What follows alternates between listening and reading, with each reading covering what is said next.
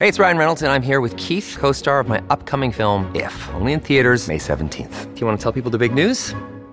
All right, I'll do it. Sign up now and you'll get unlimited for $15 a month in six months of Paramount Plus Essential Plan on us. Mintmobile.com slash switch. Upfront payment of $45 equivalent to $15 per month. Unlimited over 40 gigabytes per month. Face lower speeds. Videos at 480p. Active Mint customers by 531.24 get six months of Paramount Plus Essential Plan. Auto renews after six months. Offer ends May 31st, 2024. Separate Paramount Plus registration required. Terms and conditions apply if rated PG.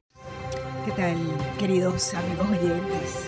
Sean todos bienvenidos a este espacio informativo. Yo soy Lourdes Jubieta, en vivo para todos ustedes a través de la señal de Americano Media, Radio Libre 790 AM en el sur de la Florida. ¿Qué tal ustedes, mis queridos amigos oyentes y seguidores de Americano? ¿Cómo andan? Espero que comenzando la jornada llenos de salud, de, buenas vibras gran día para todos también en la Unión Americana, los que nos escuchan a través de la aplicación, que es totalmente gratis, la pueden bajar, lo mismo si tienen eh, Samsung, a que si tienen iPhone, es decir, App Store, Play Store, gratis. La aplicación de Americano para que no se pierdan ni un minuto ni un segundo de toda nuestra programación Saludando también, por supuesto, a nuestros oyentes, nuestros seguidores uh, a través de nuestras redes sociales. Mucha gente se, se conecta por Facebook, le gusta mucho Facebook. Gran saludo a todos ustedes que nos escriben también en Twitter, en Instagram. Eh, sepan que leo sus mensajes, si los leo, la mayoría los trato de responder. Gracias por escribirnos, eh, por su inmenso apoyo además a todo el equipo de Americano y a todo nuestro contenido que también, por supuesto, en la página web www.americanomedia.com ustedes pueden eh, entrar. Allí hay un link a la radio. Ustedes solamente entran en la parte que dice radio, hacen clic y ahí entran y van a escuchar en directo, en vivo, toda la programación eh, de radio, ¿verdad? Que comienza bien tempranito con el programa de eh, nuestras extraordinarias periodistas las 6 de la mañana de Buenos Días eh, Americano. Así que bueno, ahí estamos también, recordándoles el teléfono, sepan que pueden participar en el programa esto es un espacio de opinión, amigos oyentes, de opinión, de entrevistas, de análisis. Y como siempre les digo, valoramos mucho la participación de ustedes. Nos encanta conversar con ustedes. Ese teléfono lo tienen, es el 786-590-1624. Me acompaña hoy en la producción Quique Posada, me está acompañando estos días. Eh, para mi fortuna está Quique y también están en los controles nuestras dos damas queridísimas, Dianelis Guerra y Mabel García. Dianelis vale por dos porque tiene un pastelito en el horno cocinándose. Así que nos acompañan tres, porque la vida comienza desde la concepción. Así que es Dianelis y su bebé que se está cocinando, más Mabel García en los controles de Americano queridos amigos oyentes. Les repito, yo soy Lourdes Jubiete y voy a estar acompañándoles estas próximas dos horas a través de nuestra señal de Americano Media. Hoy vamos a estar conversando. Bueno, evidentemente vamos a conversar sobre el presidente Trump, ¿no? Va a estar con nosotros Paola Serna, nuestra compañera periodista, reportera que ayer estaba en la corte y, nos va a contar detalles, hoy ya más calmados, todos más relajados, luego de un día intenso por el, la presencia del 45 aquí eh, en el patio. Eh, pues Paula Serra nos va, a estar, nos va a estar contando detalles de lo que pasó allí en la corte, ¿no? El día de ayer. También vamos a estar hablando eh, sobre inmigración en breve. Em, hay un tema interesante que queremos conversar con un abogado de inmigración. Rosa María Payá va a estar con nosotros desde Oslo. Les voy a dar la noticia, ella la va a dar, pero yo se las voy a dar en primicia. Esto esto este, se acaba de saber, ni siquiera, y además como son las cosas de Dios, es coincidencial. Yo había hablado con Rosa María Payá desde ayer para tenerla hoy en el programa, pero Rosa María Payá, directora de Cuba Decide, pero es que resulta que nos acabamos de enterar que el Senado de los Estados Unidos por unanimidad le acaba de cambiar el nombre a la calle de la Embajada de Cuba en Washington que ahora se va a llamar Osvaldo Payá Way. Y esto ocurre un par de días después de que la dictadura cubana ha sido eh, eh, imputada como responsable del asesinato de los opositores Osvaldo Payá y Harold Cepero. Osvaldo Payá, el padre de Rosa María Payá, que como les repito está en Oslo y nos va a atender en breve desde allá. Ella es la directora de Cuba Decide. Así que ahora los esbirros de la dictadura castrocomunista de Cuba, los progres y todos sus acólitos en Washington van cuando den la dirección de la embajada, van a tener que decir que la embajada está ubicada Embassy of Cuba en Osvaldo Payá Way, either you like it or not, te guste o no, esbirro castrista, vas a tener que decir Osvaldo Payá Way, porque el Senado de los Estados Unidos unánimemente ha aprobado que así se va a llamar la calle donde está la Embajada de Cuba en Washington. Hasta que, bueno, eh, en vez de ser un trago amargo para los diplomáticos eh, cubanos, sea este, una celebración que la calle eh, se llame y eso va a ser cuando se recupere la libertad en, en la isla pisoteada eh, por el castrocomunismo de Cuba.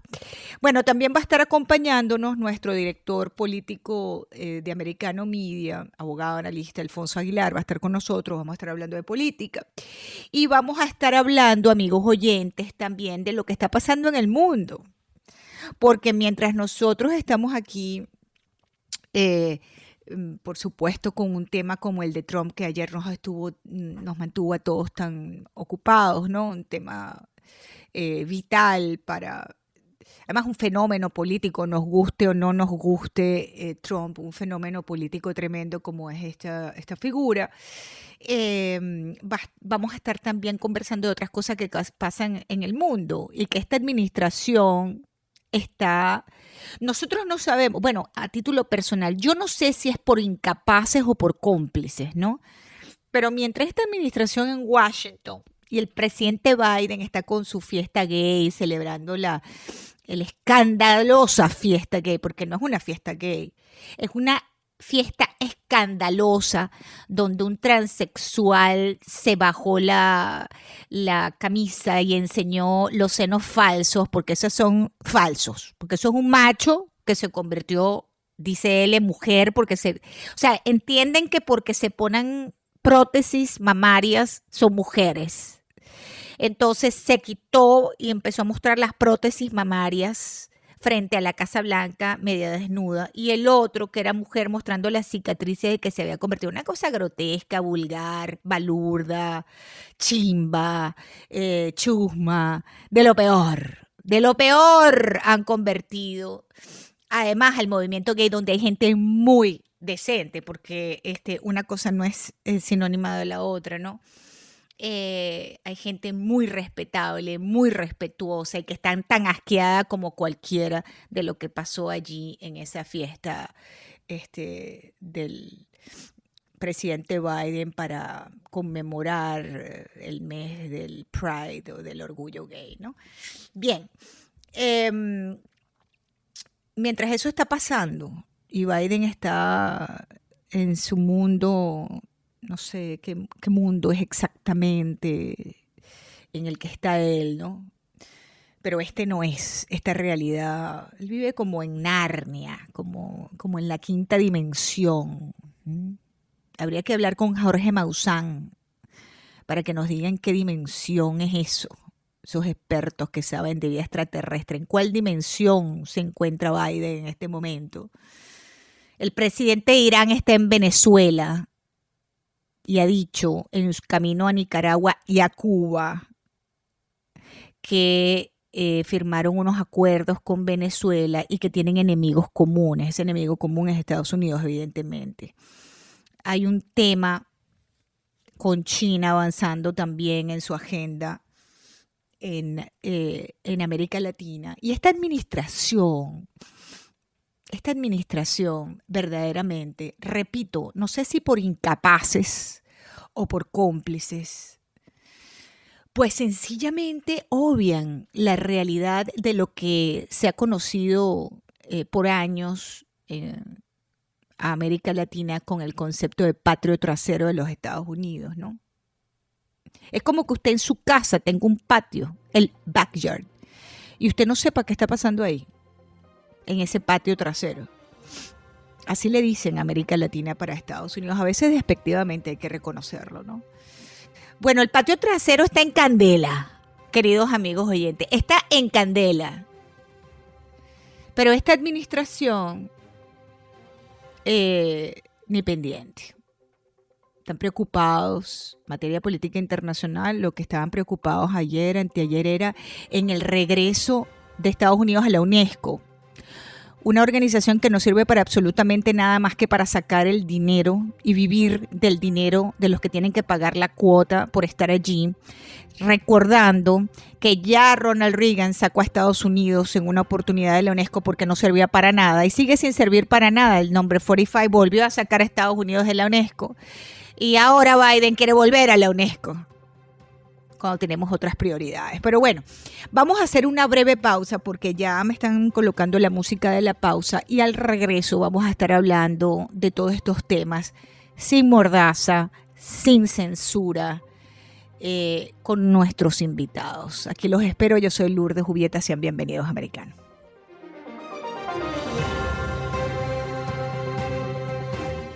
Gracias, queridos amigos oyentes, por continuar reconectados con nuestra señal Radio Libre 790M en el sur de la Florida. Recuerden que estamos en todas las redes sociales que deben, deben, de verdad que deben bajar la aplicación en sus teléfonos, en sus tabletas para que cómodamente aprieten la aplicación y ahí ya tienen acceso a todo nuestro contenido de radio, de tele, todas nuestras plataformas, nuestras entrevistas especiales, todo, todo, todito, todo está allí en la aplicación, también en la página web www.americanomedia.com. Bien, eh, queridos amigos oyentes, para nadie es eh, noticia que tenemos una crisis tremenda migratoria en el sur de la, la frontera sur de los Estados Unidos. Venimos hablando de este desastre adicional de la administración de Joe Biden, responsables en gran medida eh, de esta crisis ya perdí la cuenta, la tengo que actualizar, de los muertos en el intento de cruce de esa frontera sur. Em, más, bueno, todo lo que ha implicado y que venimos hablando sobre esto por meses, ¿verdad? Cifras nunca vistas, situaciones nunca vistas, etc. Pero también hay que decir que hay conflictos internacionales, amigos oyentes, que están creando eh, un flujo de refugiados récord en el mundo. Eh, la, guerra en Ucrania, uno ve la guerra en Ucrania así como que lejos, o el intento de golpe en Sudán, se están matando allí eh, sin piedad. Y uno dice, ah, bueno, eso es allá en Sudán. Ajá, pero todo eso crea una serie de situaciones de flujos migratorios porque la gente quiere vivir y quiere vivir en paz. La gente no se quiere ver eh, eh, atravesada eh, en un conflicto em, militar o en un conflicto de guerra, ¿verdad? Bueno, tengo un reportaje que quiero que escuchemos antes de darle la bienvenida a mi invitado que vamos a hablar de inmigración aquí en los Estados Unidos, porque extendieron por 18 meses más el TPS para algunas nacionalidades. Eh, sobre cómo eh, el flujo de refugiados en el mundo, tratando de contextualizar la situación de las migraciones en el mundo, eh, ha llegado a un cifra récord de 110 millones de seres humanos como zombies en las fronteras del mundo. Vamos a escuchar, por favor, de el número total de refugiados y desplazados internos en el mundo ha alcanzado los 110 millones, una cifra récord alimentada por recientes conflictos como los de Ucrania o Sudán. Son los datos del informe anual publicado este miércoles por ACNUR, la Agencia de las Naciones Unidas para los Refugiados.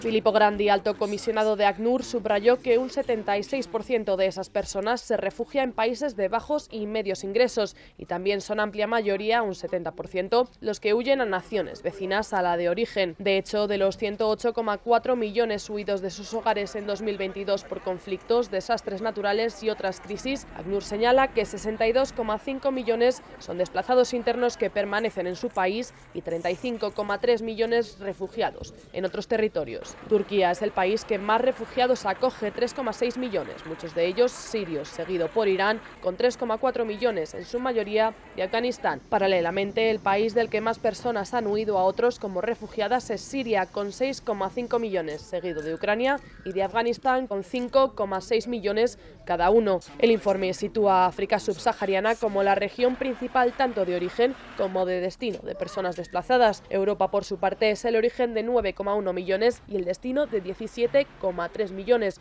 mientras que de América son originarios 6,1 millones de refugiados, pero el continente es a su vez lugar de acogida de 6,7 millones. ACNUR destaca en el informe que la invasión de Ucrania generó el flujo más rápido de refugiados desde la Segunda Guerra Mundial, igualando en apenas 12 meses el éxodo ocasionado por los primeros cuatro años de guerra civil en Siria. Bueno, evidentemente aquí obviaron eh, el caso venezolano, ¿no? Que lamentable, verdaderamente, porque siendo Siria, dicen ellos, que el mayor número de refugiados del mundo con 6.2, entonces no están tomando en consideración que el socialismo del siglo XXI, en el caso de Venezuela, el chavismo, ha uh, causado Oficialmente, 7.2 eh, millones de refugiados, amigos oyentes. El éxodo, 7.2 millones de venezolanos, que sepamos. Bueno, eh, tengo en línea eh, a el abogado que me acompaña a esta hora, abogado de migración Rolando Vázquez. Abogado, bienvenido americano, le saluda Lourdes Jubieta. Lourdes, un gusto estar contigo hoy. Gracias. El gusto es mío. Bueno, quería conversar con usted sobre eh, la extensión por 18 meses que le han dado, amigos oyentes, a eh, unos 340 mil inmigrantes, entiendo, que, que, vienen de El Salvador, de Honduras, de Nicaragua y de Nepal. Yo no he visto verdaderamente que haya habido un gobierno que no, ya sea demócrata o republicano, que no extienda el tema de los TPS, ¿no? Eh, eso tendrá un gran costo político, evidentemente. Quizás por eso es que no lo hacen. Eh, pero bueno, en todo caso, la noticia hoy es que esta decisión, bueno, va a permitir que estas personas continúen aquí. ¿Nos puede explicar un poquito más o menos sobre eh, lo que significa esta extensión de 18 meses de TPS? Sí, básicamente la administración de Trump eh, lo quiso uh, anular o quitar y el Departamento de Seguridad Nacional ayer eh, publicaron que lo iban a extender por 18 meses más. Um, y uno de los países se entiende. Lo que yo sé, sí tenía curiosidad era de que El Salvador um, ahorita es uno de los países que va muy bien políticamente, uh -huh. de seguridad. Entonces me hizo muy interesante que a ellos también se lo extendieron, porque el TPS se extiende por varias razones, pero realmente cuando hay un país um, en ruinas, básicamente por un desastre natural, uh, razones políticas, etcétera. Um, y no veo eso de, de El Salvador en este momento. De hecho, es al contrario, ¿no? El Salvador está siendo modelo, eh, nos guste o no nos guste el presidente, el, los resultados es a lo que nos estamos refiriendo, eh, de eh, personas huyendo por distintos motivos. El caso del Salvador, una, unos casos eran la violencia, la inestabilidad política, eh, y nada de eso está existiendo. De hecho, El Salvador en este momento es el país con la más baja data de violencia en Centroamérica. Yo, yo sé, por eso se me hizo muy interesante cuando, porque obviamente el Departamento ah, de Seguridad Nacional y otras entidades revisan cada país antes de extenderlo otros 18 meses. So, mm. Me gustaría saber cómo analizaron la situación del Salvador. So, no sí. sé. Esto Ahora, en el caso... Sí, ahora en el caso de Nicaragua, que están extendiendo el TPS hasta el 5 de julio del 2025, entiendo que hay apenas unos 4.000 beneficiarios actualmente, ¿no? Eh, pero en el caso del TPS para ciudadanos de países como Nicaragua o como para Venezuela, ¿no hay un elemento o no hay un instrumento eh, para llevarlos ya a regularizar eh, su estadía en los Estados Unidos sin necesidad de esperar por el TPS? I mean, so siempre hay otras opciones que pueden llevar en paralelo. Eh, por ejemplo, el asilo. La gran mayoría tiene un asilo pendiente y en paralelo llevan el TPS. So, you know, y si el, asilo es aprobado, eh, después de un año como, como asilados pueden pedir la residencia. So, hay, hay vías. Hay, vías. También, si entran con un parol en frontera bajo el código 212D5A y se llegan a casar con un ciudadano americano dentro del país, también pueden llegar a la residencia. So, cada, cada situación de cada persona es diferente. Igual siempre es mejor analizar su caso con un abogado, un abogado con mucha experiencia. Hmm. Eh, ¿qué, ¿qué, nos puede decir o qué ha sabido usted eh, de lo que está pasando en las últimas horas en, en, la frontera sur. Le pregunto porque hay una información de que han detenido el tema de las citas concertadas por el CBP One eh, por un tema de extorsiones en la frontera sur. Eh, al parecer, grupos de defensores de los inmigrantes ah, perdón, han advertido que eh, los inmigrantes están siendo extorsionados allí en la frontera sur, eh, cosa que no nos sorprende. Hemos conocido cualquier cantidad de delitos acometiéndose en la frontera sur. Pero, ¿qué sabe usted de esto, abogado? De, las extorsiones, eh, eso es, you know, yo tengo trabajando casos de frontera desde el 2019, realmente. y esto de extorsiones de grupos como los carteles, eh, también vienen de los oficiales de México, que eh, también están involucrados en esta extorsión. Eso no es nada nuevo, siempre ha existido la extorsión a los inmigrantes en México y no creo que nunca va a terminar. Si no, si no acaban con eh, la corrupción internamente con los oficiales de México, las fuerzas de seguridad, y también si no acaban con los carteles, eso siempre va a seguir. Bien, abogado, le agradezco mucho acompañarme, Rolando Vázquez, con nosotros en Americano. Amigos oyentes, a esta hora la información puntualmente es que la administración de Biden extendió eh, por 18 meses más el TPS, el Tratado de Protección Temporal que protege, pues, a 340 mil inmigrantes del Salvador, Honduras, Nicaragua y Nepal en los Estados Unidos. Esto les ofrece cierta seguridad y protección a los poseedores del TPS mientras están, pues como nos explicaba el abogado, en su camino a tratar de regularizar su estatus en los Estados Unidos. Esa música dice que tengo que hacer una pausa. Al regreso nos vamos para, para Oslo con em, Rosa María Payá, eh, directora de Cuba Decide. Ya volvemos. Continuamos, queridos amigos oyentes en Americano Media. Yo soy Lourdes Jubieta. Gracias por estar conectados y sintonizados con nuestra señal en el sur de la Florida, la 790 AM de Radio Libre y, por supuesto, a través de todas nuestras plataformas, nuestras redes sociales, nuestra aplicación Americano Media y por supuesto la página web www.americanomedia.com. Bueno, esta semana el régimen criminal violador de todos los derechos humanos de Cuba ha recibido dos golpes muy fuertes, no uno, sino dos.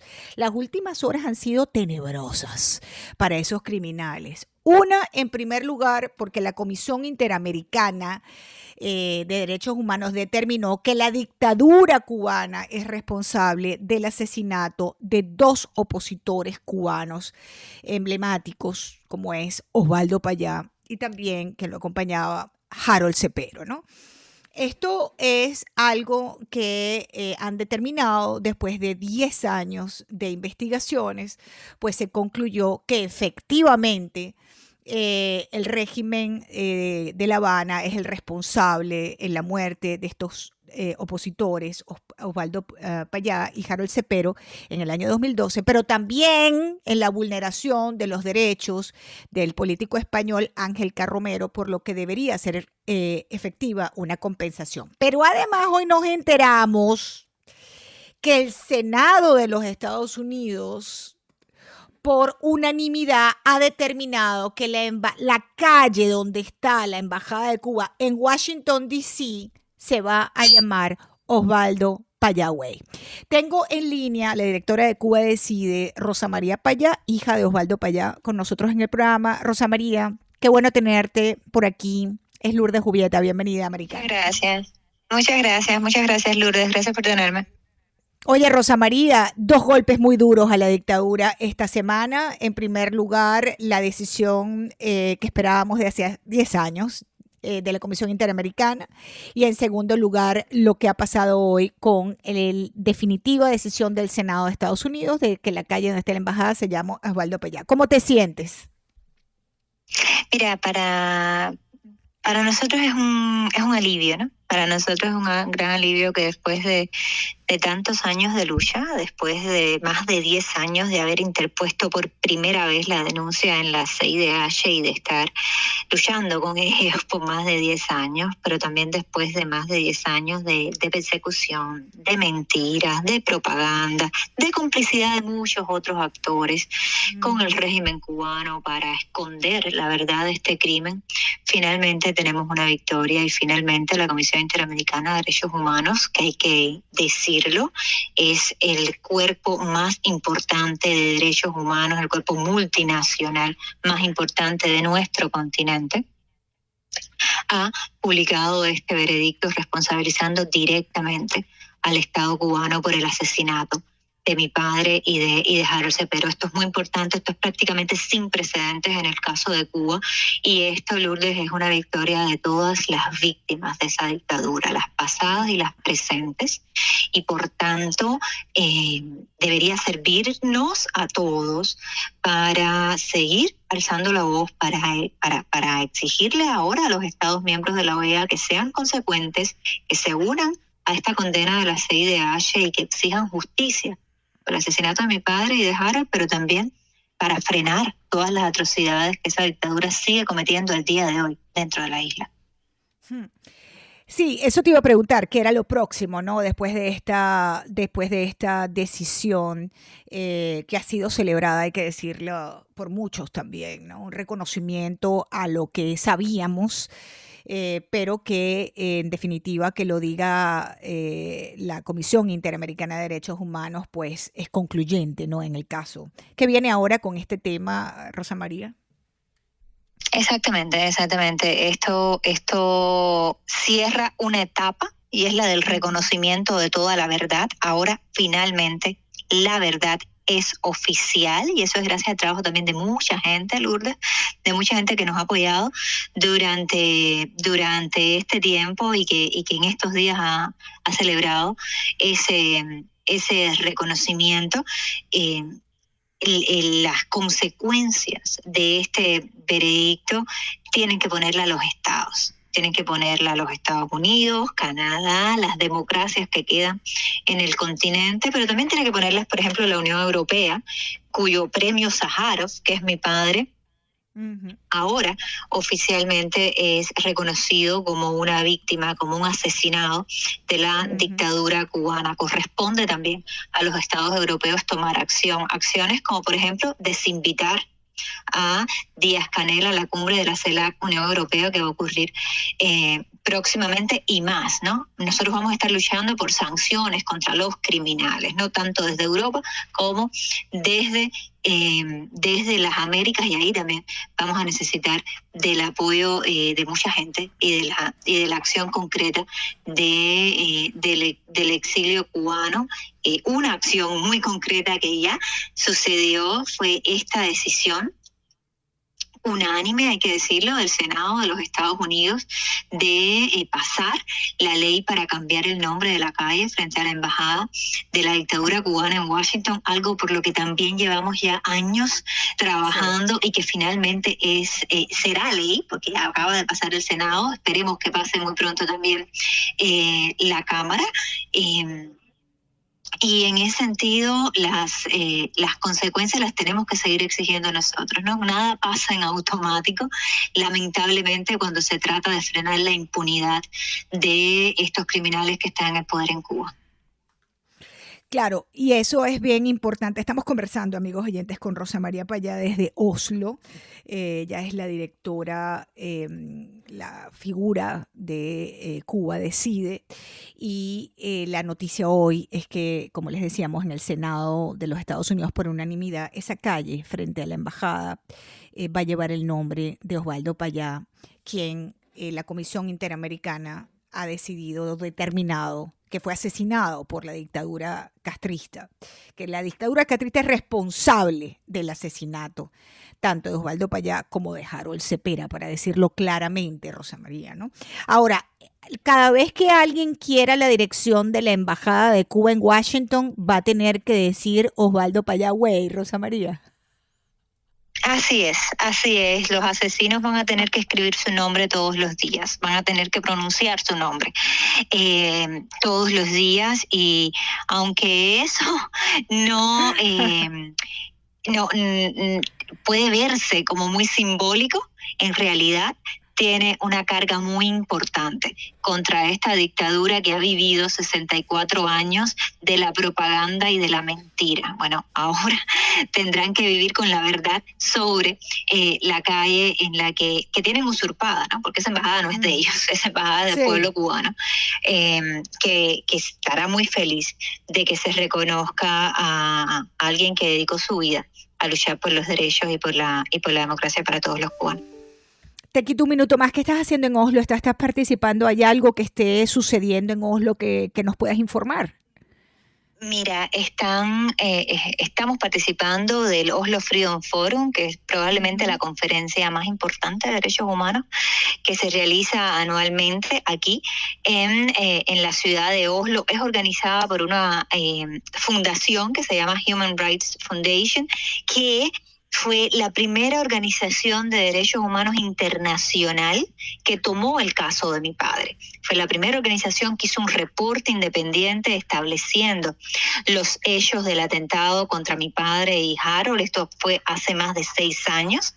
Y ahora hemos venido aquí precisamente a anunciar esta, esta victoria que se ha obtenido en la CIDH y a seguir eh, y a seguir recabando apoyo porque necesitamos acciones concretas de parte de las democracias del mundo, incluida Noruega, incluida Noruega que debe empezar a, romper ese silencio en muchas ocasiones cómplice ante los crímenes de la dictadura. Rosa María, gracias por acompañarme en el programa. Muy contenta con estas ah, informaciones eh, en referencia a Osvaldo Payá. Así que, bueno, seguimos en el camino y en la lucha, Rosa María. Un gran abrazo para ti. Yo sé que es así. Un gran abrazo, Lourdes. Gracias. Bien, eh, vamos amigos oyentes, em, redondeando esta información. Qué interesante lo de la Comisión Interamericana de Derechos Humanos, esta resolución de la Comisión de que agentes del régimen castrista provocaron ese accidente automovilístico en el que murió Osvaldo Payá y Harold Cepero. No podían con un tipo como Osvaldo Payá. Em, y lo de la calle frente a la embajada es demasiado, demasiado, de verdad que les digo. Me encanta que haya sido por unanimidad, ¿no? Que esto haya ocurrido en el Senado de los Estados Unidos. Bien, tengo que hacer una breve pausa. Al regreso va a estar Paola Serna con nosotros porque vamos a estar conversando sobre el number 45, sobre lo que pasó ayer en la corte amigos oyentes, ¿no? En la, dentro de la corte. Nuestra Paola Serna, de Americano Media, estaba allí sentadita por horas esperando la llegada del 45 de Donald Trump para ser imputado de cargos. Y eh, ella nos va a contar al detalle, al regreso, qué fue lo que allí pasó, cuáles fueron sus impresiones. Así que no se separen de Americano Media, que ya regresamos.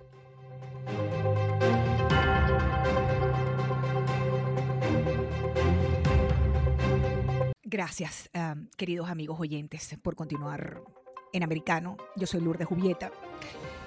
Bien, vamos a hablar de lo que pasó ayer en Miami y fundamentalmente en la corte con el number 45, con el presidente Donald Trump. Tengo un reportaje que quisiera poner al aire antes de eh, darle la bienvenida a mi compañera Paula Serna. Eh, por favor, Dianelis, vamos a escuchar el reportaje donde, porque una vez que él sale de la corte, va al Versalles, come croqueta, toma café, le cantan el Happy Birthday, le dicen, We love you, we love you, we love you. Él se monta en su avión y se va para New Jersey. Y allí Donald Trump tildó de asalto el registro de su casa en la Florida. Vamos a escuchar ese reportaje, por favor, Dianelis. Corrupto y mentiroso fueron los adjetivos que usó Donald Trump para referirse a la administración de Joe Biden. En un acto de campaña desde su club de golf en Bedminster, Nueva Jersey, el republicano volvió a asegurar que todas las imputaciones en su contra son falsas. Yo soy el que sigue la ley. Yo soy el único. Es Joe Biden y su corrupto Departamento de Justicia. Ellos son los que creen que está por encima de la ley. Nunca antes ha habido dos estándares de justicia en el país. Trump tildó de asalto el registro del FBI de su casa de Mar-a-Lago en agosto de 2022 y a la pregunta de por qué guardaba documentos clasificados en su residencia, respondió que todo eran objetos personales, como fotografías o camisetas. Pero las pruebas no indican lo mismo. Según el Departamento de Justicia, los documentos contenían información sobre defensa y programas nucleares, entre otros. No obstante, el multimillonario siguió con su estrategia, asegurar persecución política en su contra y culpar a los demócratas de hacer lo mismo o incluso peor. En su discurso señaló directamente a Joe Biden, Bill Clinton o Hillary Clinton y también aprovechó para amenazar al actual presidente y a toda su familia. Nombraré a un fiscal real para que persiga al presidente más corrupto en la historia de los Estados Unidos de América, Joe Biden, y a toda la familia criminal Biden.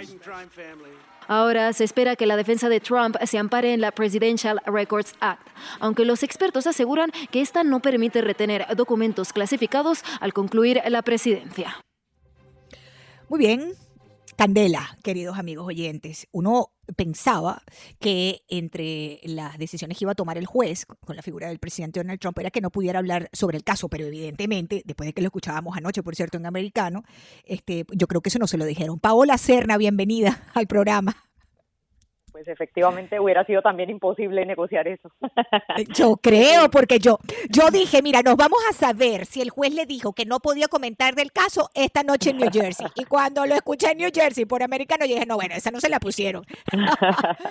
no, pero sí, sí, estuvo, sí estuvieron eh, pues negociando mucho eso. Les cuento que, bueno, ayer estuvimos casi seis horas eh, esperando dentro de la corte el proceso que inició pues eh, a tiempo, a las tres de la tarde como se, se, se había previsto. Eh, pudimos ingresar un grupo de unos 60 periodistas que eh, tuvieron que pasar la noche eh, esperando en fila para, para tener esa oportunidad del número, digamos, de, y la opción de entrar. Nosotros, gracias a nuestro equipo de producción, pudimos hacerlo, pudimos ingresar y allí, bueno, eh, tuvimos la oportunidad de presenciar pues toda la audiencia, una audiencia de 50 minutos que eh, estuvo eh, dirigida por el juez eh, Jonathan Goodman. Eh, eh, vimos al presidente Donald Trump callado en prácticamente toda la toda la audiencia eh, con sus eh, abogados, eh, los abogados también de la de la fiscalía, pues el ente acusador, estuvieron tres de ellos allí por lo menos eh, eh, enfrente, eh, y bueno, eh, se eh, obvió o no fue necesario reiterar o que se le leyeran, que el, juez Goodman le leyera nuevamente los 37 cargos en la contra, en su contra, en la contra del expresidente Trump, eso se acordó previamente, llegaron eh, a un acuerdo para que no fuera necesario tampoco que se removiera el pasaporte, que se fijara una fianza, que el expresidente Donald Trump eh, tuviera que pedir permiso si se va a desplazar de su residencia hacia otro país o dentro del territorio estadounidense, es decir, él no necesita eh, un permiso especial para, para movilizarse. Eh, él pues se declaró no culpable eh, de los de los cargos eh, que de los cuales se les está a, acusando. No lo dijo él lo dijo su abogado como les comentaba. Él, él no, no no hizo ninguna referencia no habló. Lo único que hizo fue eh, firmar pues el acuerdo al que llegaron con la fiscalía que básicamente se centró y la razón por la cual se demoró tanto porque pues si no le van a leer la audiencia el perdón los cargos en la audiencia y demás debía haber sido algún proceso mucho más corto. Pero eh, estaban en, en lograr un acuerdo sobre eh, si el presidente podía o no hablar con los testigos eh, sobre, sobre este caso o sobre otra cualquier cuestión. Entonces, el, el, el, la defensa, básicamente, los abogados del expresidente decían, es imposible que el expresidente no vaya a hablar con los testigos que vaya a citar la fiscalía, porque no sabemos primero quiénes son, segundo, si es gente que es cercana al presidente, él tiene empleados, él tiene gente de servicio secreto, no tenemos ni idea quién es, cómo le van a prohibir que hable de cualquier cosa con ellos. Limitémoslo a que hable del caso con los testigos y que la fiscalía nos presente la lista de quiénes van a ser los testigos para saber con quién no se puede hablar de, de esta cuestión. Eso se logró un acuerdo, eh, pero esto fue, volvió, entonces eso básicamente demoró eh, la audiencia o la extendió a los 50 minutos, pensamos que iba a ser menos, eh, y bueno, básicamente eh, les puedo contar también que estaba el fiscal Jack Smith en la parte trasera eh, de, de, de, del auditorio mm. de la corte, él estuvo mm. ayer, fue él el que, el que literalmente imputó los los, eh, los cargos en contra del expresidente, no se miraron, eh, no hubo, digamos, eh, nada de conexión entre el expresidente y el grupo que estaba detrás, que eran algunos periodistas que fueron seleccionados al azar y cerca de 10 personas del público que también pasaron la noche en la corte tratando de, obtener un cupo para poder entrar porque sí dieron acceso a gente de la calle, digamos, ¿no? gente de a pie. Sí, ellos estuvieron ahí, los que fueron y por, lo, los que tuve la oportunidad de, hablar estaban a favor del expresidente y básicamente criticando pues el, sistema de justicia con los que yo logré hablar de esas eh, personas, de esas 10 personas que, que ingresaron a eh, como como eh, sociedad civil, ¿no? A, la corte a la corte el día de ayer. les puedo contar también déjame hacer un paréntesis aquí, eh, Pau. Es que esto que tú estás describiendo y esto que estamos viendo se parece tanto a los juicios políticos en América Latina. Esto es algo nunca visto en este país, ¿no? Esto parece Venezuela, Nicaragua, eh, Cuba. Bueno, a Cuba ni llega. O sea, esto es una cosa, esto es una cosa, esto es una cosa propia de estos regímenes que tenemos en América Latina que precisamente han causado que miles de personas se vinieran a los Estados Unidos buscando esa justicia que no tuvimos en nuestros países, ¿no? O que no tenemos en nuestros países de origen. Eh, verdaderamente es, eh, yo lo relaciono de esa manera, me parece, me parece que se parece mucho, ¿no? Me parece que se parece. Pues era el sentir, era el sentir de, de muchas personas ayer. O sea, yo ayer no estuve directamente en la calle, eh, porque obviamente no me permitían estar saliendo y entrando de la corte, eh, eh, entonces todo el tiempo estuve arriba, estaba nuestro compañero además recolectando las opiniones de la gente, pero al final sí pude entrevistar a, por lo menos una persona de las que estuvo adentro y me, y me, y me decía eso, ¿no? Me decía un poco, bueno, no, es que, es que no sentimos que haya justicia, no creemos que hay un balance en, en, en la justicia y eso, y eso se parece mucho a, lo que se ve en otros países eh, eh, latinoamericanos y lo gritaba la gente eh, en la calle, o sea, lo gritaban los, las personas que fueron a, mayoritariamente a respaldar al expresidente Trump, porque diría yo que el 90% o más de la gente que yo pude ver, que llegué desde temprano a hacer nuevamente la fila, estaban a favor del expresidente Donald Trump y lo que se ve en los registros, pues la mayoría de la gente estaba, estaba criticando el sistema de justicia, las personas que estaban allí estaban en esta crítica al sistema de justicia, no lo consideran justo, no lo consideran equilibrado, pues teniendo en cuenta que el expresidente, eh, que el presidente eh, Biden pues también eh, lleva en ese momento una investigación por documentos que tendría clasificados incluso desde su momento como vicepresidente de los Estados Unidos, así que no lo cobijaría ninguna acta como es en lo que se estaba también amparando el expresidente Donald Trump sobre los documentos que él tiene, ¿no?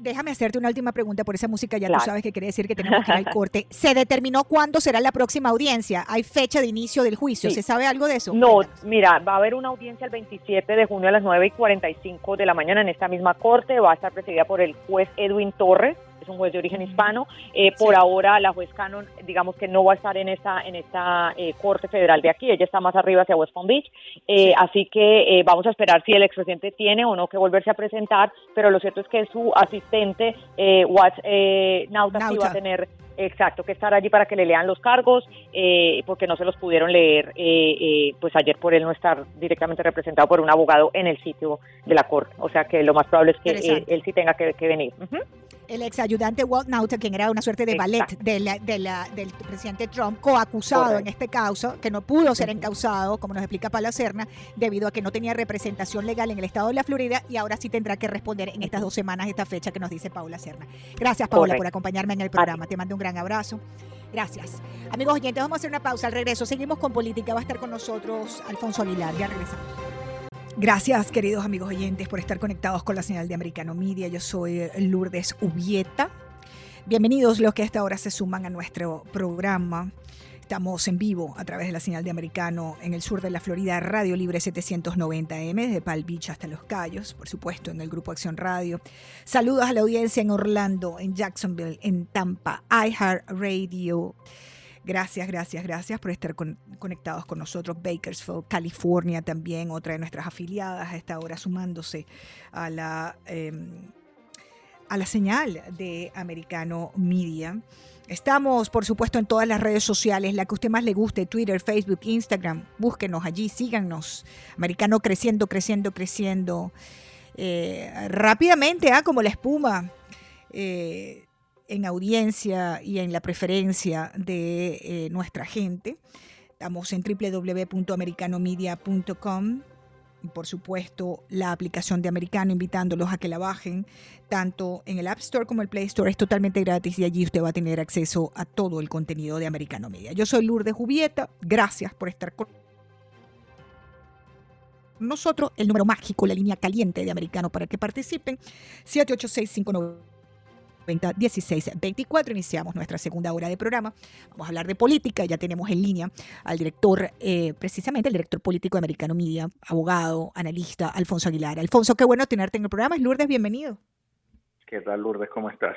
Aquí estoy todavía en Miami, que ayer estuve para la transmisión de Americano de este espectáculo, espectáculo histórico, porque es la primera vez que un expresidente le radican cargos, pero es una pena que pues sea por por algo como esto, que es una persecución política. Pero debo decir que Miami acogió al presidente. La prensa tradicional ayer estaba que se sacaban los pelos de la cabeza, ¿verdad? Por la tremenda eh, eh, acogida que tuvo el presidente aquí en Miami y debo decir de la comunidad hispana. Esa visita a Versalles espontánea fue realmente extraordinaria. Sí, eh, y, podemos empezar por allí, ¿no? Este, por este fenómeno político que representa el presidente Trump, ¿no? Eh, mira, eh, Alfonso, nos guste Trump, más nos guste, menos nos guste o no nos guste para nada, hay que reconocer que este caballero, en primer lugar, pareciera de teflón, ¿no? Frente, frente a sus seguidores, me refiero, frente a los votantes, frente a sus adeptos. Eh, puede pasar lo que sea y la gente sigue gritándole We love you Trump y Trump 2024. Eh, ayer lo veíamos. Eh, no, no, dentro de lo que es la comunidad cubanoamericana no, no me sorprendió, pero había gente en los alrededores de la corte que no eran cubanoamericanos y que estaban en su mayoría eh, a favor del presidente y señalando algo que yo creo que es muy importante, Alfonso Aguilar, es cómo esto que está sucediendo se parece tanto a los juicios políticos en América Latina. Esto es algo nunca visto en este país. Eh, y yo creo que eso es digno de, un análisis, ¿no? Por un lado, esa cómo caló el presidente Trump profundo en la comunidad hispana y por el otro lado, el tema eh, de que pase lo que pase con él, eh, la gente lo sigue queriendo. Y en tercer lugar, que esto nos recuerda demasiado a lo que pasa en América Latina. Ese es un punto muy interesante que, el mismo eh, presidente Trump y sus abogados han estado haciendo. Y francamente es algo que, se sintió y se, se percibió ayer. Quizás porque es Miami, ¿verdad? Que es eh, un lugar que le da acogida a tantas personas que vienen de América Latina, eh, escapando regímenes autocráticos o democracias inestables, donde, donde, es habitual perseguir a la, a la oposición, ¿no? Eh, entonces, eh, esta gente que salió a manifestarse a favor del presidente ayer afuera del tribunal, que era muchísima gente, no solo eran cubanos, como tú bien dices, eran nicaragüenses, venezolanos, que entienden que entienden, cuando ven lo que está pasando, entienden lo que está pasando mejor que nadie. De hecho, el presidente, cuando hizo su entrevista con Karim Moncada aquí en Americano, dijo precisamente eso, que eh, los hispanos entienden mejor que, que el resto de sus conciudadanos lo que está pasando aquí. Aquí ven claramente que por hechos similares no le han radicado cargos, no le radicaron cargos en su momento a Hillary Clinton, al presidente Biden tampoco le ha radicado cargos, sin embargo a Trump le, eh, a través de un malabarismo jurídico le, le tratan de erradicar cargos. O sea que eso, eso se sintió y debo decir que la propia prensa, eh, he estado revisando toda la mañana la prensa y una cobertura extensa a nivel mundial en Estados Unidos, también percataron eso. El New York Times sacó un artículo muy interesante criticando ese ángulo, diciendo, ah, ¿cómo, van a, ¿cómo vas a comparar lo que está pasando aquí con América Latina? Esto es un proceso justo, pero, es que se ve a leguas que no lo es, ¿verdad? Entonces yo creo que, que es algo que la gente se ha percatado y yo creo que va a continuar a percatarse, porque siendo en Miami, esto es tierra de Trump, como hemos dicho antes, aquí la gente va a estar apoyando al presidente y va a continuar, va a continuar haciendo ese punto que, les recuerda lo que pasa en sus países de origen. Y, nuevamente, o sea, esta gente sale, se va porque está cansada de la persecución política. La gente no quiere venir aquí para que los empiecen a perseguir políticamente, ¿verdad? Hmm. Y ya hemos visto indicios de eso. El FBI lleva, eh, mandando agentes a, a reuniones de juntas eh, educativas donde padres se están manifestando, el FBI eh, em, preparando una lista de, elementos inestables e incluye a católicos practicantes. Así mismo. Eso, eso es Venezuela, eso es Cuba, eso es chavismo, eso es sandinismo. Eso, empieza a recordarnos a, la Stasi de, la Alemania Oriental. ¿verdad? Total, total. Entonces, claro, eh, eh, yo creo que el hispano, fíjate que es curioso que yo creo que el hispano no llega aquí por pura casualidad, ¿verdad? Es la providencia y quizás ayuda al resto de los ciudadanos a entender lo que está pasando en este país, que no es otra cosa que un burdo ataque de la izquierda coordinado el Departamento de Justicia haciendo lo que el presidente Biden quiere, claramente. Ahora, fíjate tú, uno podría pensar, y quizás muchos de nuestros radioescuchos también en la Florida Central o en California estarán diciendo, claro, porque es que los cubanos americanos y los cubanos americanos, pero ya va, eh, cuando hablamos de que el presidente pareciera que tiene el traje de foca puesto porque todo le resbala y adicionalmente esto digamos que es como de tenflón, ¿no? Nada se le pega con respecto a la percepción de sus seguidores. Eh, lo dicen las encuestas, pero no solamente las encuestas de los cubanoamericanos de Miami. Lo dicen las encuestas nacionales. El presidente ha crecido en los últimos días, después de esto, las encuestas, en lugares donde no hay cubanoamericanos. ¿Ok? Estamos hablando de los americanos de la América profunda. Sigue creciendo, de que no hablan español ni jamás en su vida se han comido un pastelito de guayaba, una croqueta ni una arepa. Este está creciendo allí también. Y además lo dice también una cosa muy importante en política, el cash. El mm, cash está diciendo que está creciendo y que el señor es de teflón. Esto es un fenómeno político, repito, eh, nos guste o no nos guste. ¿Cómo usted tenga otra preferencia? El cash es una manifestación de expresión pública, es un ejercicio de libertad de expresión. Yo envío dinero a las personas que, que, apoya, que, que, yo apoyo, y cuando empieza a aumentar eso demuestra que obviamente la gente se está identificando con lo que está pasando.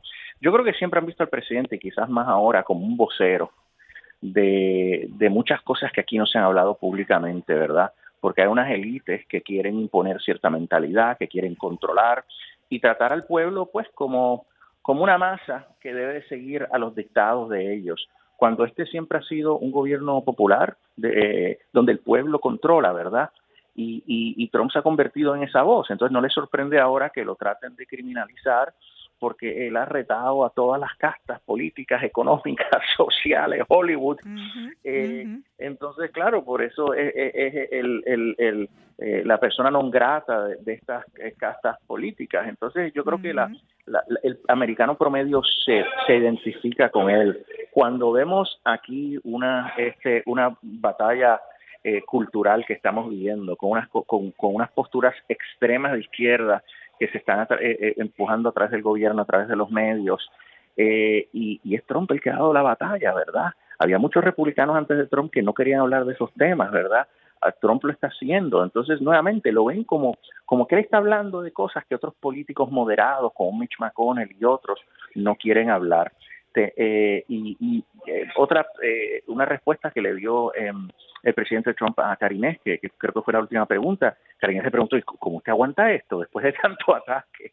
¿Verdad? Cualquier otra persona hubiera colapsado, que también va a, tu punto, ¿verdad? De, cómo él se mantiene firme. Y él dice que es por su amor al, al, país, ¿verdad?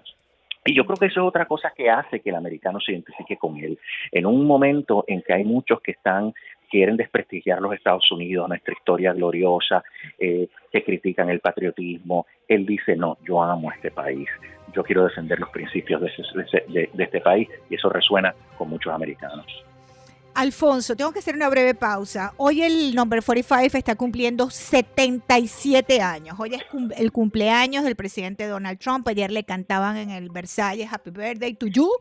Y este y por el otro lado hay un grupo eh, en medio de esta conversación de lo que llaman en inglés spineless o sea, sin columna vertebral, sin valor dentro del Partido Republicano, queridos amigos oyentes, que no se atreven a decir las cosas de frente, y hay un gran titular hoy en la prensa en español, que los republicanos reconocen en privado problemas legales de Trump que son serios. Mira, que estamos cansados del privado, salgan y díganlo. Sean valientes. La gente está harta de, esa, de esos republicanos agazapados y motolitos, calladitos, hablando y eh, dinamitando también dentro del mismo partido. Aquí hay que ganar elecciones, aquí hay que ganar la Casa Blanca. Vamos a hacer una pausa, Alfonso, porque yo quiero que tú me digas qué es lo que está pasando dentro del Partido Republicano con la figura del presidente Trump, porque ahí están diciendo que están preocupados. Ya venimos. Continuamos, queridos amigos oyentes en Americano. Yo soy Lourdes Jubieta. Estamos conversando con Alfonso Aguilar, analista político, abogado y además el director de política de Americano. Y habíamos dejado una situación en el aire, Alfonso, ¿no?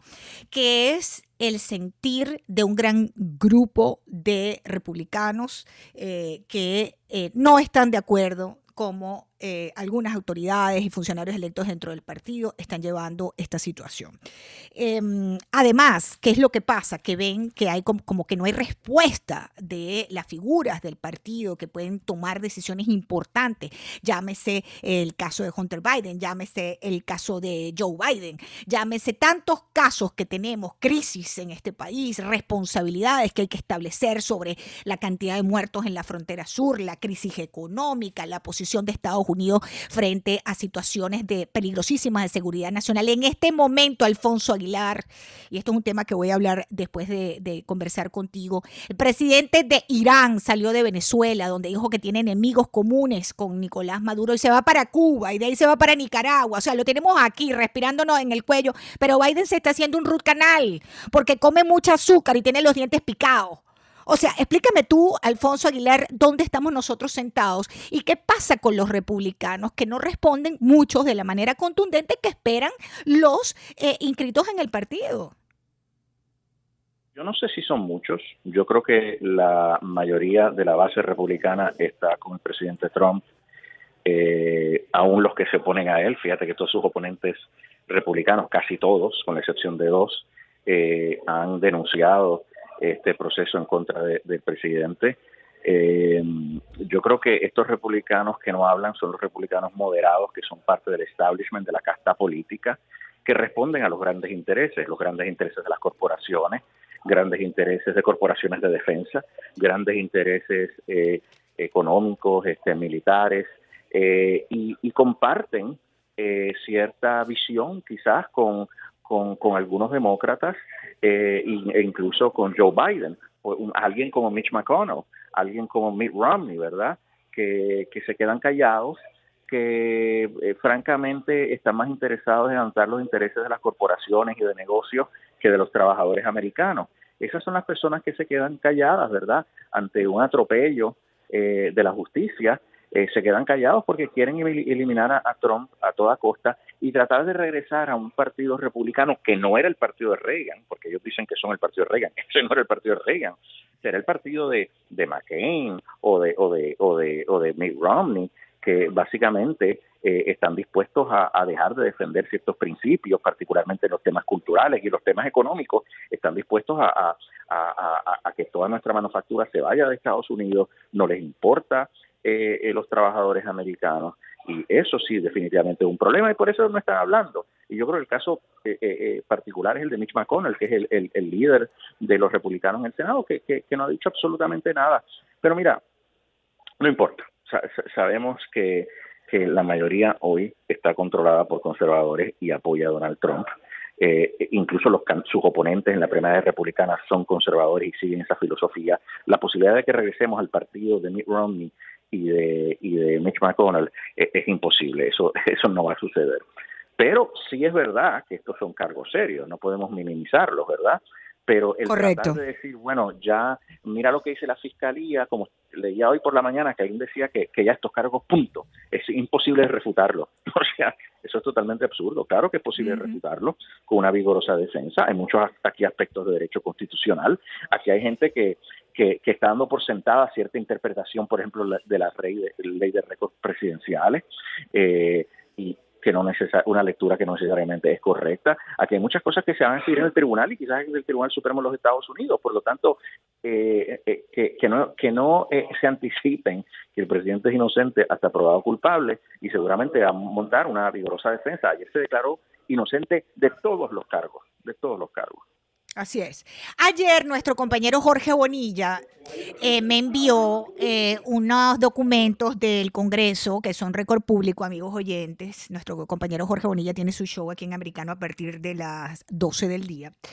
Eh, donde, me, em, donde muestran en este récord, Alfonso, que el republicano, el representante em, republicano en el Congreso, Ogles Andrew de Tennessee, introdujo hace dos días una, en el Comité Judicial de la Cámara, amigos oyentes, escuchen esto, un primer paso, ¿no? Un primer paso para lo que sería el impeachment del presidente Biden por altos crímenes. Eh, y esto da como un inicio em, para al presidente y a la vicepresidenta. Son dos, ¿no? Es la, iniciativa aquí de este em, representante Ogles Andrew.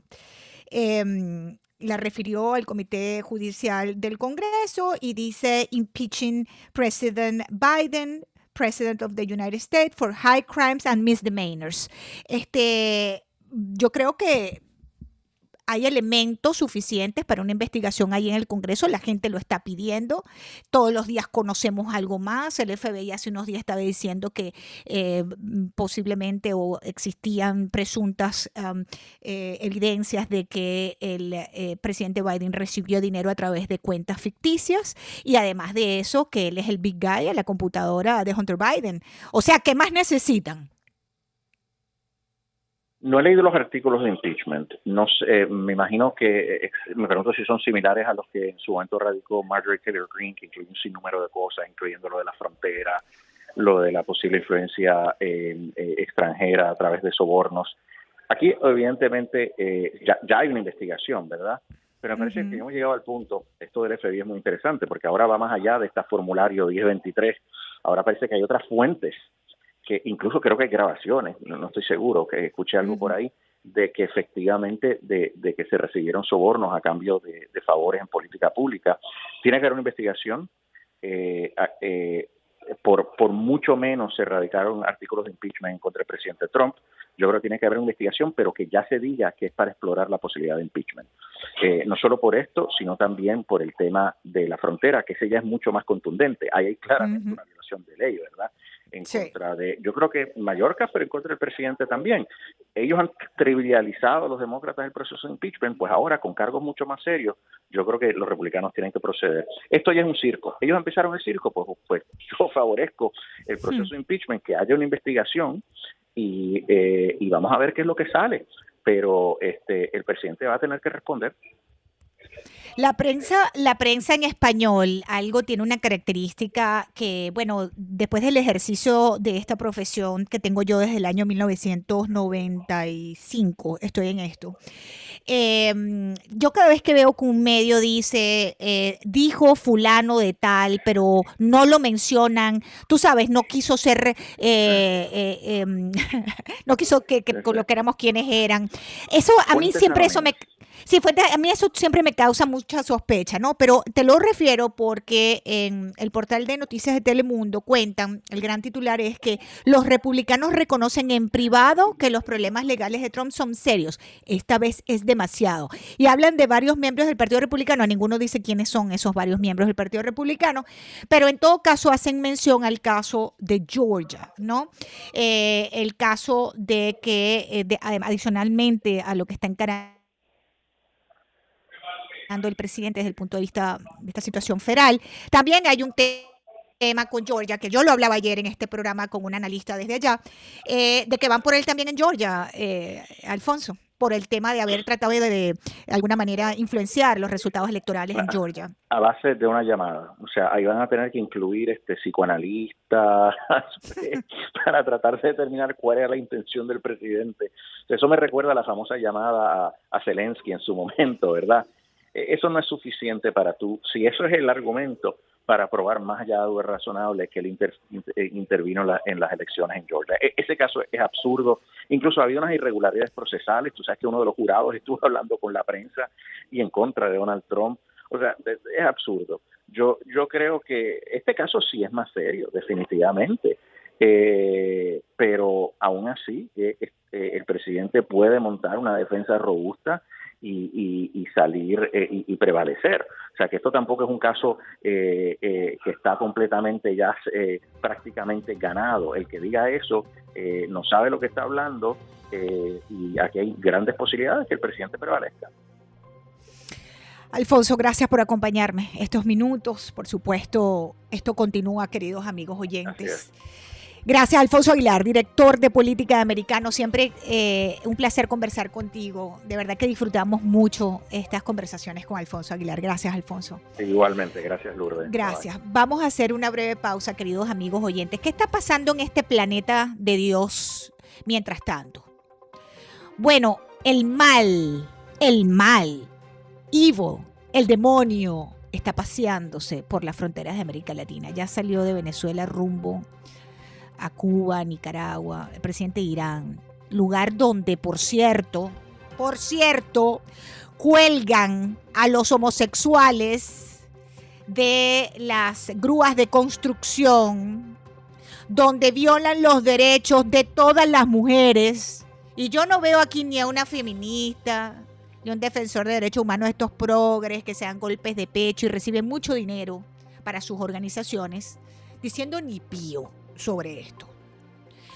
Nosotros sí en americano lo hablamos. Al regreso tengo un analista político, petrolero, eh, con nosotros. Así que ya volvemos, no se separen de la señal de americano. Mira, yo soy Lourdes Jubieta. Gracias, queridos amigos oyentes y seguidores de Americano Media por continuar con nosotros conectados. Estamos completamente en vivo para ustedes. Yo soy Lourdes Jubieta, Radio Libre 790M en el sur de la Florida. También estamos con todas nuestras afiliadas en los Estados Unidos, Bakersfield, California, Orlando, Tampa, Jacksonville en la Florida, iHeartRadio, por supuesto. Eh, todas las redes sociales, la página web de Americano, www.americanomedia.com. Allí tienen un link a la radio. Si quieren escuchar en sus computadoras, ahí en americanomedia.com hay un link a la programación de radio, a lo que es Americano Radio. Recuerden que somos Americano Radio, Americano Televisión, Americano Digital. Y por supuesto, bajan la aplicación de Americano y allí tienen todo en un solo lugar. Esa aplicación es totalmente gratis y la consiguen en el App Store y en el Play Store. Eh, queridos amigos oyentes, como les digo, de manera gratuita. Bueno, vamos a hablar un poquito de lo que está pasando en este planeta. Eh, por supuesto, en referencia a la seguridad nacional de los Estados Unidos, que es el tema que nos interesa. Hoy tenemos un reportaje de Reuters donde eh, se confirma lo que eh, hemos sabido, pero bueno, lo ponía sobre la mesa el tema, eh, un medio de comunicación como el Wall Street Journal, sorpresivamente, donde quedan en evidencia con imágenes la base cubana que China utiliza para espiar a Estados Unidos. Y además el testimonio de los vecinos que dicen aquí se sabe todo, estamos clarísimos que esto ocurre. Es en un área de Cuba que se llama Bejucal. Ahí están los chinos metidos. Son 90 millas de la Florida, amigos oyentes. No es que Cuba por allá. No, no, no. Eso está aquí, un vuelo de media hora, 40 minutos. Ahí están los chinos metidos hace tiempo. Eh, la base de espionaje china, que para darle más señas era una antigua base de la época soviética, y ahí se metieron los chinos y desde ahí operan.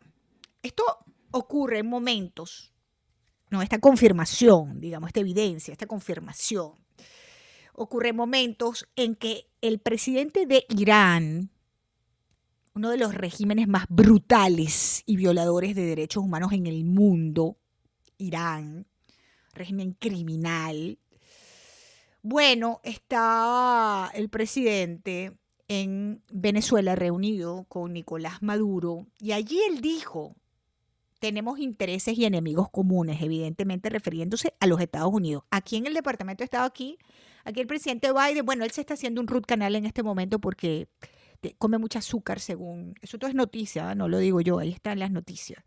Eh, y entonces tiene un problema en los dientes, le están haciendo un tratamiento de conducto, en fin.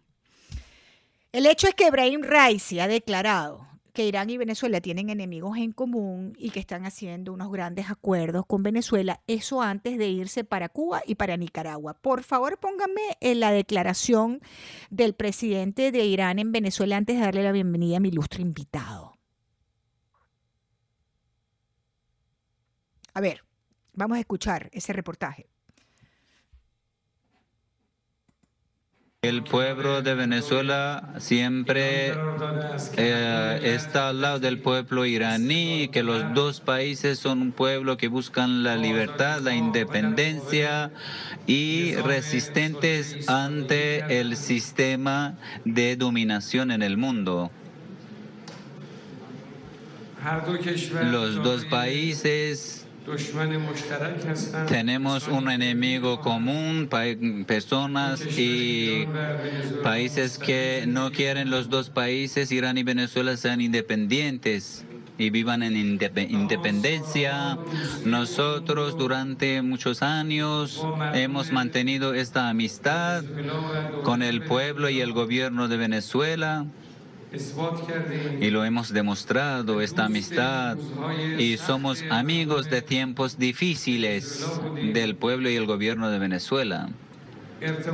La relación entre Irán y Venezuela no es una relación diplomática normal, sino que es una relación estratégica que los dos países que tenemos intereses comunes, tenemos visiones comunes y tenemos enemigos comunes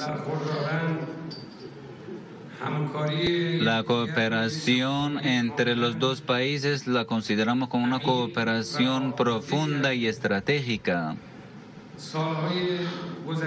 Los años pasados hemos dado eh, buenos y significativos bueno, Yo creo que hemos escuchado, yo creo que hemos escuchado eh, suficiente, ¿no? Para, para poder iniciar esta conversación relación estratégica, enemigos comunes, eh, cooperación profunda. Te lo están diciendo claramente, ¿no? Lo que es. Yo creo que más claro no puede hablar este señor presidente de Irán. Antonio de la Cruz, experto, analista petrolero, geopolítico, está, geopolítica, está con nosotros especialista además en, temas de economía, petróleo, presidente del Interamerican Trends, está con nosotros desde Washington a esta hora. Antonio, qué bueno saludarte, es Lourdes Jubieta. Bienvenido, americano.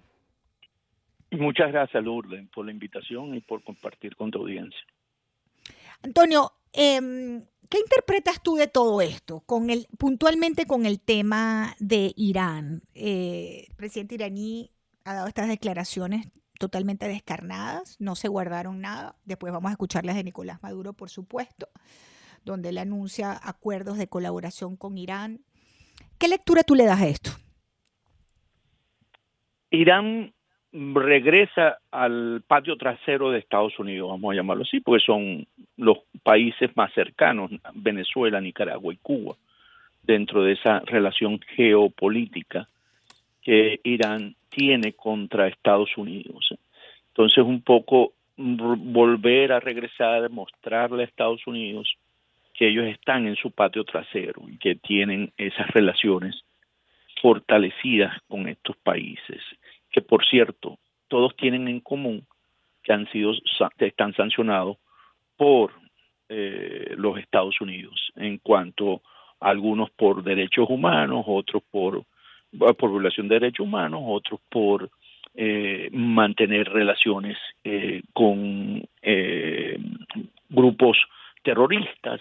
Entonces vemos cómo cada uno de estos países tienen un hilo común con Irán que declara siempre que su gran enemigo en Occidente es Estados Unidos. Entonces es poder dar una vuelta por el patrón trasero de Estados Unidos para mostrarles a Estados Unidos que ellos también pueden tener un área de influencia en el patio trasero de ellos. Y eso sí tiene un mensaje específico porque Irán, aunque no ha sido declarado como un enemigo geoestratégico como China, importante para Estados Unidos, sí sabe que hay un, gran riesgo porque ellos vienen buscando tener una bomba nuclear. Y ese ha sido uno de los aspectos que ha tenido las sanciones iraníes motivada básicamente por eso de perseguir, alcanzar, tener armas nucleares. Entonces, mm. yo creo que aquí están juegos geopolíticos donde nos están girando por el patio trasero, donde Venezuela forma parte de ese rompecabezas. Venezuela, Cuba y Nicaragua, porque esos son los otros dos países para donde va el presidente de Irán. Ahora es curioso, ¿no? Porque ellos hablan de que Venezuela y eh, Irán están buscando la independencia y todo eso, pero ruegan de rodillas que le levanten las sanciones que tú estás mencionando. No ha habido en los últimos años mayor lobby, mayor presión que la del régimen iraní para tratar de que Estados Unidos le levantara las sanciones. Eh, precisamente luego de que el presidente Trump sacara, saliera de ese acuerdo, eh, ese pacto. Eh, em, nuclear iraní, porque según el expresidente Trump eso no era conveniente para nada en ningún aspecto de los Estados Unidos, según él. Y eh, bueno, eh, eso luego quedó en, en, letra muerta, ¿no? Fundamentalmente, porque las sanciones siguen, eh, e igualmente algunas sanciones con Venezuela, ¿no? el levantamiento de sanciones es algo que ah, de rodillas lo piden, Antonio.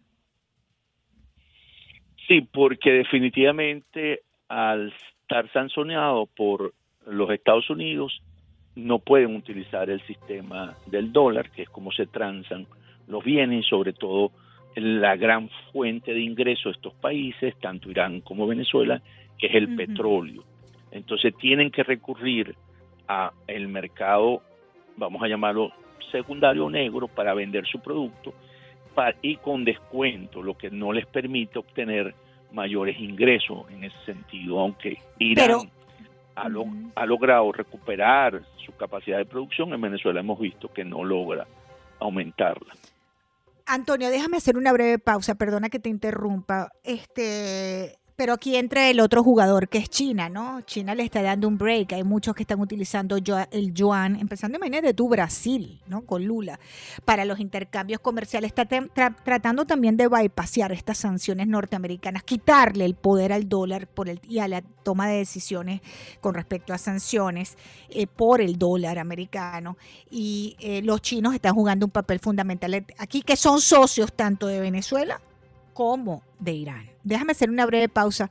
Regresamos con Antonio de la Cruz, amigos oyentes en Americano.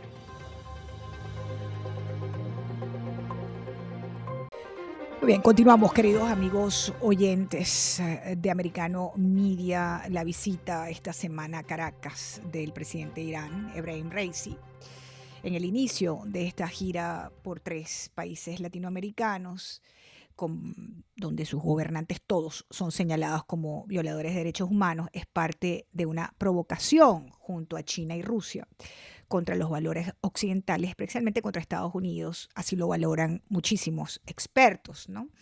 Em, Nicolás Maduro, amigos oyentes, ayer decía lo siguiente sobre unos acuerdos de colaboración con Irán. Vamos a escuchar este reportaje, por favor. Hemos firmado 25 acuerdos en esta visita histórica del presidente Raisi. Y todavía en estas horas se negocian nuevos acuerdos para nuevas inversiones. Tenemos que aprovechar al máximo, ministros, estas horas de esta visita histórica para concluir las negociaciones de nuevos proyectos, nuevos acuerdos, nuevas inversiones en todas las áreas del petróleo, la petroquímica, la refinación, el gas, la minería, el oro, el hierro, la bauxita, de la conexión. Estamos firmando una Vamos a continuar conversando con Antonio de la Cruz, experto, analista petrolero, geopolítica, em, economía, analista además de tendencias, presidente del Interamerican Trends. Antonio, continuamos conversando contigo. Eh, la industria petrolera iraní no es precisamente una de las de más avanzada en el mundo. ¿ah? Tiene graves problemas también la industria petrolera iraní. Cuando el presidente Maduro habla sobre esos acuerdos en petroquímica, en petróleo, en todos estos temas, eh, yo no sé si él está al tanto de la situación real de la industria petrolera de Irán.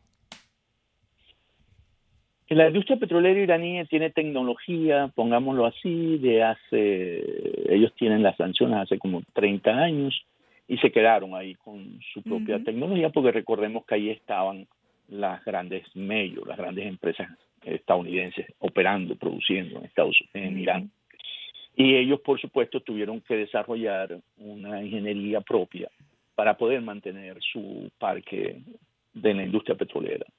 Y por eso cuando eh, vemos que a lo largo del tiempo ellos han logrado montarse en una producción de unos 2.700.000 barriles día. Cuando las sanciones estaban en full marcha, llegaron a producir 1.700.000. La han flexibilizado en alguna medida, siempre porque hablan de medidas de humanitarias, entonces ellos hoy están en ese orden. Sin embargo, en términos de poder proponer, porque en Venezuela lo que se requiere es no solamente tecnología, sino capital, para poder volver a tener Venezuela una producción de unos 3 millones de barriles día, que era lo que tenía cuando llegó Maduro y al, al poder, necesitan unas inversiones alrededor de 25 mil millones de dólares anuales por los próximos 10 años. Entonces, ¿eso qué implica? Eso implica que Irán no tiene ese pulmón financiero para poder inyectar. Ellos lo que pueden poner pañitos calientes, como lo están haciendo en las refinerías, que las arrancan, pero se les vuelve a parar. Eh, pueden mandar eh, diluente para que mezclen el crudo extrapesado y puedan sacar los crudos de la faja y pueden mandar gasolina producida por ellos para poder satisfacer el mercado interno, pero poder tener esa capacidad de decir, concha, sí, nos conseguimos los... No la tienen. Para poder dar el salto, no la tienen. Ahora, fíjate, desde el punto de vista de Estados Unidos, fíjate lo siguiente, ¿no? Este viaje del presidente de Irán a Venezuela, Cuba y Nicaragua ocurre apenas tres meses después de que el canciller de Rusia, Sergei Lavrov, hiciera lo mismo por varios países del continente, ¿no?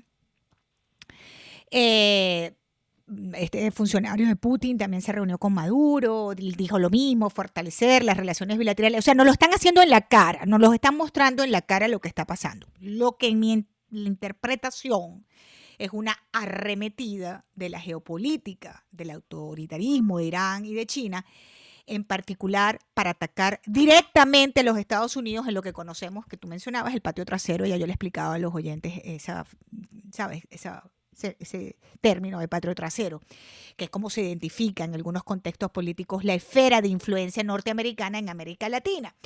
Eh, ¿Cómo lo ves tú? ¿Tú no lo ves así? Sí, definitivamente eh, los autoritarios, el club de los dictadores del mundo y de los regímenes autoritarios y mafiosos están en una avanzada contra los valores de Occidente, la democracia y concreto contra los Estados Unidos, sobre todo después de la invasión de Rusia a Ucrania, cuando Occidente se colocó detrás del pueblo ucraniano para, que, para defender la democracia en ese país. Entonces, lo que han venido mostrando es básicamente que ellos también tienen capacidades de poder influenciar en áreas importantes para los Estados Unidos sobre todo. Y ahí eh, se ve como de alguna manera eh, provocando, tal, provocativa hacia la política exterior de Estados Unidos a ver y mostrarle que ellos también tienen esas capacidades y que hay tres regímenes con los que ellos pueden tener cercanía, porque sabemos que para los Estados Unidos lo más importante es su seguridad. Y en ese sentido, si llegan a amenazar la seguridad de Estados Unidos, tendría que responder la administración del presidente Biden de una manera determinante.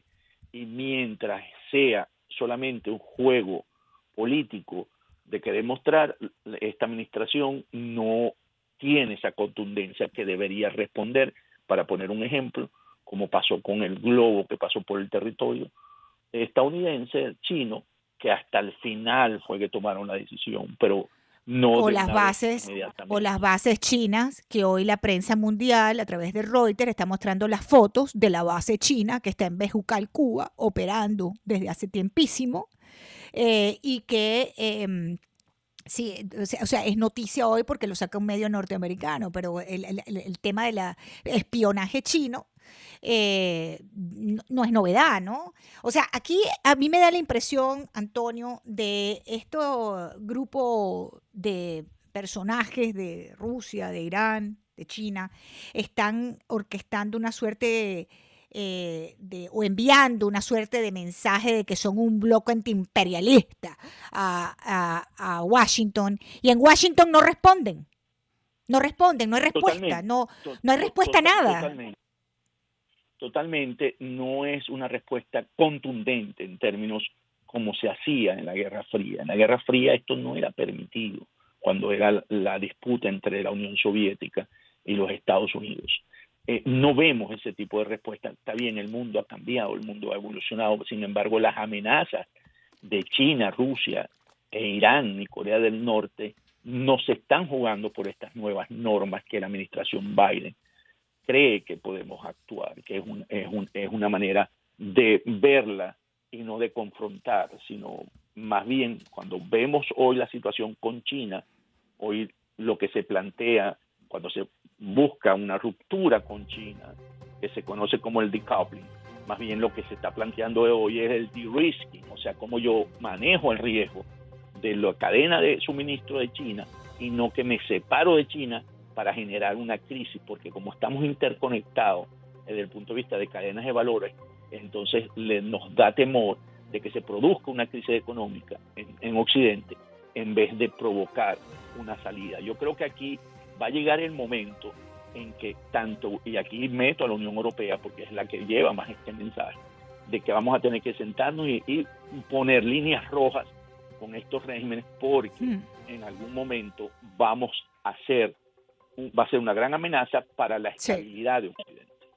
Y tan es así que hoy hay un gran titular, y me tengo que ir, Antonio, se me acaba el tiempo, de que China es el país que más aumenta su arsenal nuclear en el mundo, lo ha aumentado un 17% respecto al 2022. Todavía estamos esperando una respuesta de la administración de Biden con respecto a ese detallazo, queridos amigos oyentes. Antonio de la Cruz, gracias por acompañarme en el programa. Extraordinario analista, como siempre, especialista en economía y petróleo, presidente del Interamerican Trade nos atendía a esta hora desde Washington. Yo soy Lourdes Jubieta, se me acaba el tiempo. Les agradezco muchísimo a todos eh, la audiencia. Quedan con Jorge Bonilla a continuación en Americano Media. Gracias.